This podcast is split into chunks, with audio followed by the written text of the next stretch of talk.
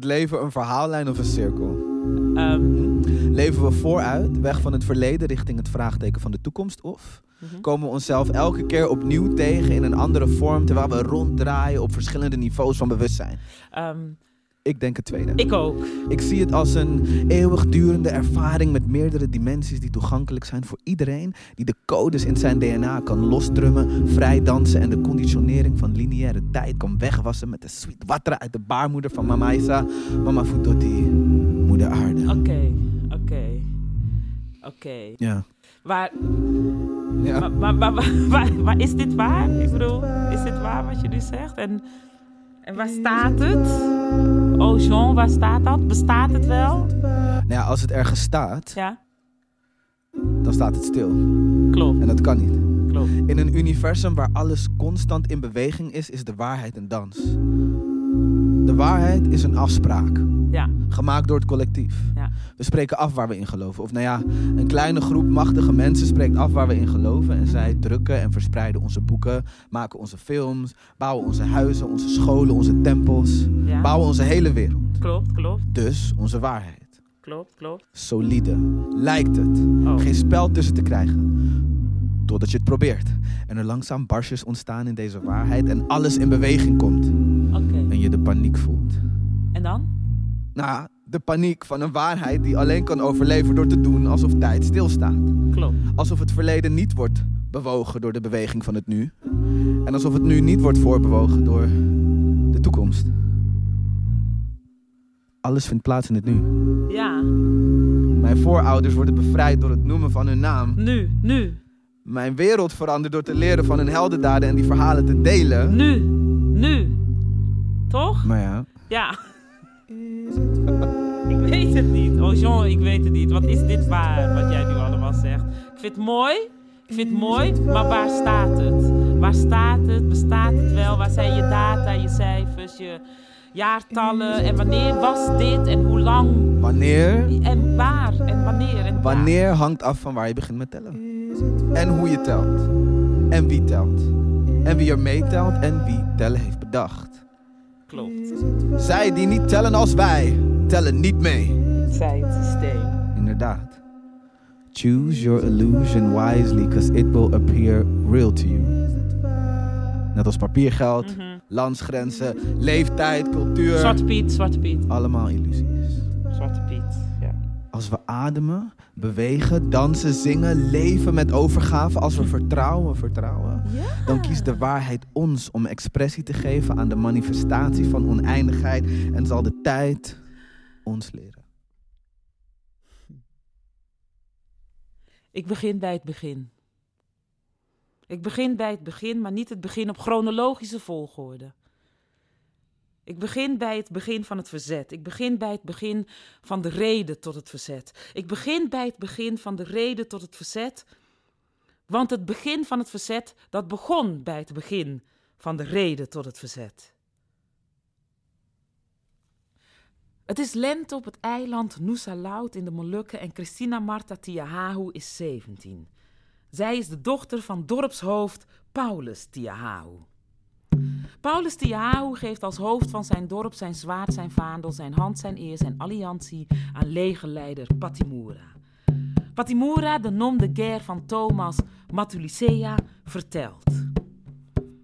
Ons eiland is zonder ons medeweten, wij, de rechtmatige bewoners, door de witten in Europa onderling geruild.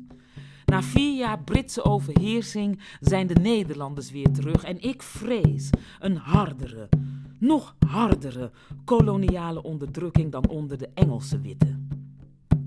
Ik denk dat Pattimura op een hoog zwart paard springt, om zijn voorhoofd het bloedrode doek, de parang en de salawuka in zijn hand en direct ten strijde trekt. Zij zijn de eerste mens. Zij zijn de Alifuru. Paulus Tiahahu, de vader van Christina Martha Tiahahu, vraagt aan legerleider Pattimura, de nom de guerre van Thomas Matulicea, of zijn dochter hem als wapendraagster in de strijd mag vergezellen. Pattimura ziet haar vanaf zijn zwarte paard en zij slaat haar ogen niet neer. En ik denk dat zij denkt: ik ben hier thuis, dit is mijn land waar ik trots op ben. Laat mij mijn land verdedigen, zodat mijn land ook trots op mij kan zijn. Haar vastberadenheid is inspirerend en Pattimura, de nom de guerre van Thomas Matulicea, gaat akkoord. Het is zomer en Christina Martha Tiahahu is nog steeds 17. Ze neemt fanatiek deel aan de gevechten. Haar kracht is niet van die van de mannen te onderscheiden. Haar passie is in sommige opzichten zelfs groter en zij slaat zij aan zij de witte heersers neer. Zij zijn de Alifuru. Weet je, misschien is dit niet waar. Ocean, misschien is dit niet waar. Okay. Nee, echt, misschien is dit niet waar. Misschien heeft zij niet meegevochten, misschien weet ik veel. We weten dit niet, ik weet dit niet. De geschreven geschiedenis leert ons niet zo heel veel over meisjes. En zeker niet over meisjes met kroeshaar. En als we iets lezen over meisjes met kroeshaar, dan hebben ze ineens glad haar. Het is laat in de zomer en Christina Martha Tiahahu is nog steeds 17. Tijdens een zeer ongelijkwaardige strijd tussen haar Molukse broeders en de witte wordt haar vader voor haar ogen overmeesterd. Tiahahu springt zonder na te denken tussen haar vader en hen in. Dat weet ik zeker. Steen in haar hand, bereid om hun witte koppen tot moes te slaan. Ze verslaat te veel, maar de witte zijn net aan met 1 te veel. En ze verliest deze strijd net aan. Ja. Christina Martha Tiahahu en haar vader Paulus Tiahahu worden overwonnen en meegevoerd. En in het kamp van de witte echter wordt alleen haar vader geëxecuteerd en wordt zij vrijgelaten. Ze is te jong, lachen de witte haar uit en ze laten haar vrij. Christina Martha Tiahahu is 17 en vertrekt. En dit staat er met vaste schreden. Dit staat er. En geen traan ontvloot haar oog. Dat staat er. Christina Martha Tiahahu is nog steeds 17 en tegen het einde van het jaar, ergens in december, wordt ze in een strijd gevangen genomen en op een schip naar Java gezet. Ze willen haar op de koffieplantages tot slaaf maken. Maar zij verzet zich door tijdens de overtocht ziek te worden. Zij verzet zich door de medicijnen die de witte haar willen geven te weigeren. Er is nog geen jaar verstreken. Christina Martha Tiahahu is nog steeds 17. Wanneer het schip de Banda Zee oversteekt en haar lichaam zonder gebed de zee in wordt gegooid.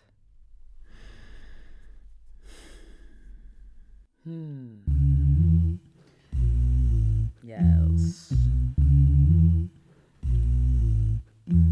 Niet ver daar vandaan en niet lang hiervoor of hierna. Het is altijd nu. Kapitan Akipai Kailolo, Kapitan Tuwari Pelau, Kapitan Nai Pasa Tuhaha, Kapitan Matakau Kambau, Kapitan Mahupesi Ruhumon. Monia Latuarima, de dochter van de overleden kapitan Mahupesi, trekt haar vaders kleding aan en moedigt de mannen aan om het fort te blijven verdedigen. Jarenlang lukte het de witte Nederlanders niet om de vestiging van Uli Hatuhaha in te nemen. Maar uiteindelijk, met een witte bemanning van zo'n 1000 witte koppen, stevenen zij nu af op het eiland Haruku. Kapitan Akipai Kailolo, Kapitan Tuwari Pelau, Kapitan Nai Pasa Tuhaha, Kapitan Matakau Kambau, Kapitan Mahupesi Ruhumoni. Monia Latuarima klimt boven op de muur en ze zingt met luide stem: hey, hey soldaten, hey, geef mij je broek maar, dan trek ik hem aan. Kom soldaten, vaders, broeders, voorwaarts in grote getalen. Is het waar? Kom, vaders en broeders, kom. Sla het VOC-vaandel terug. Kom, opdat onze Adat Isti Adat niet wordt vernietigd. Kapitan Tuwari Pelau, Kapitan Nai Pasa Tuhaha, Kapitan Matakau Kambau, Kapitan Mahupesi. Er wordt Ruhumon hevig gevochten en de witte lijken de overhand te hebben. Maar Monia Latuarima komt met het lumineuze idee om de VOC-legers de heuvel op te laten komen en hen te verrassen door omgekapte boomstammen naar beneden te laten rollen. Is het waar? Vervolgens bekogelen ze de legers met kokosnoten gevuld met terigu-klappa, zodat er een mistnevel ontstaat die hen het uitzicht volkomen ontneemt. Yes. Kapitan Tuwari Pelau, Kapitan Nai Pasa Tuhaha, Kapitan Matakau Kambau, Kapitan Mahupesi.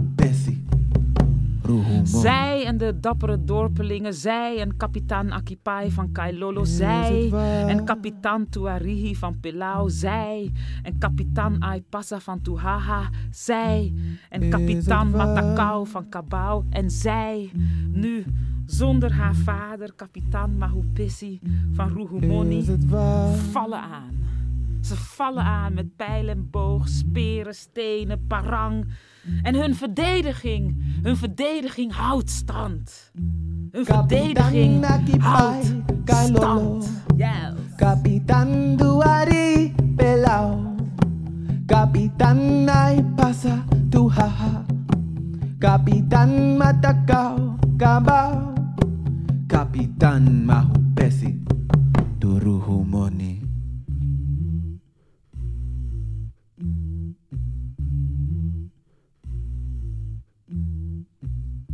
In het begin was er de Pralembang.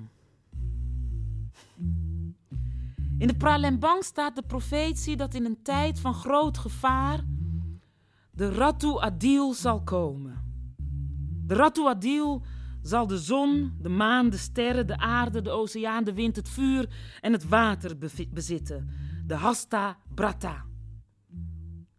Voor het volk in Java toen is de oudste zoon van de sultan de Ratu Adil, de rechtvaardige heerser. Hij is de uitverkorene die zich zal verzetten tegen de Nederlandse witte overheersers. Want ook hier was de Nederlandse koloniale overheersing zeer ongewenst.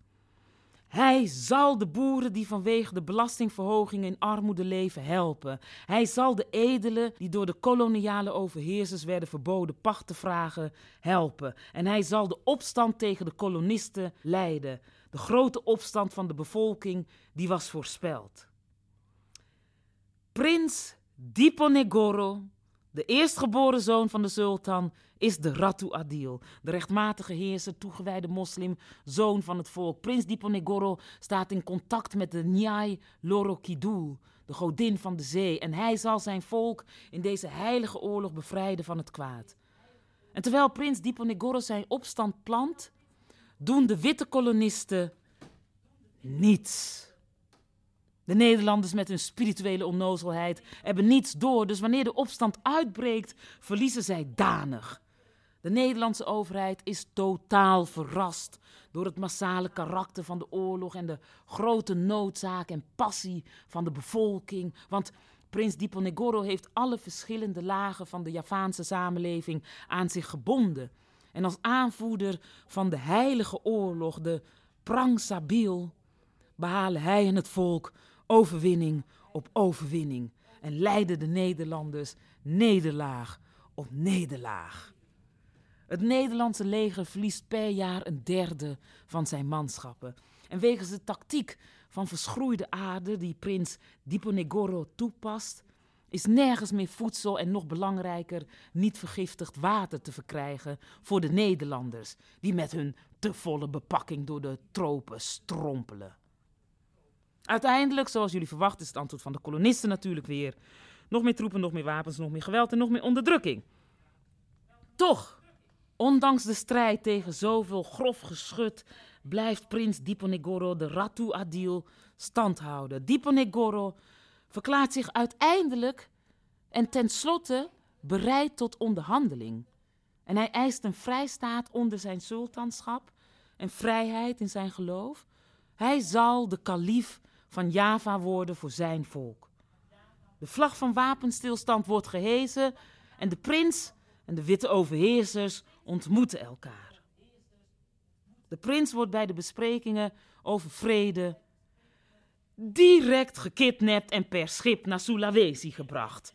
En tot zijn dood wordt hij gevangen gehouden en uiteindelijk sterft hij de Ratu Adil als gevolg van ouderdom op zeer late leeftijd. Het morele verval dat de Nederlandse kolonisten veroorzaakten wordt Garagara genoemd. Zij verstoren het kosmisch evenwicht. En prins Diponegoro bleef deze Garagara door middel van meditaties herstellen.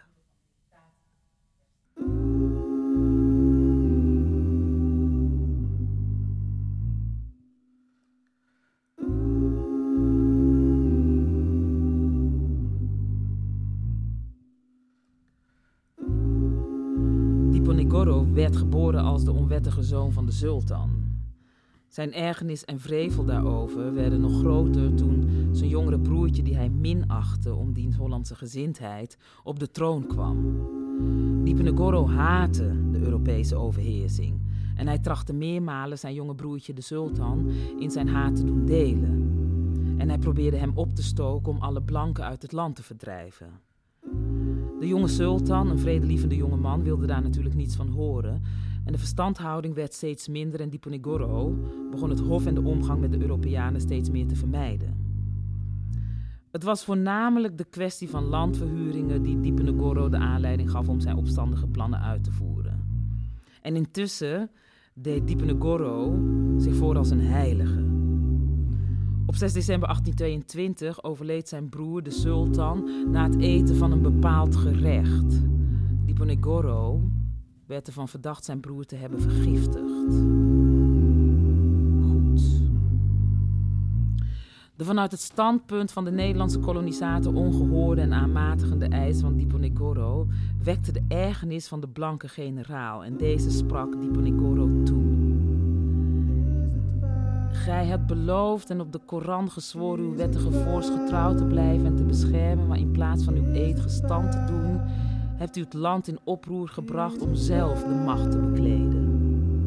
U verdient geen medelijden meer en hebt door uw heerszuchtige bedoelingen andermaal het vertrouwen verloren. Ik mag niet gedogen dat gij wederom onheil en verwoesting aanricht en om u buiten de mogelijkheid te stellen kwaad te stichten, ben ik verplicht u als gevangene naar Batavia te zenden.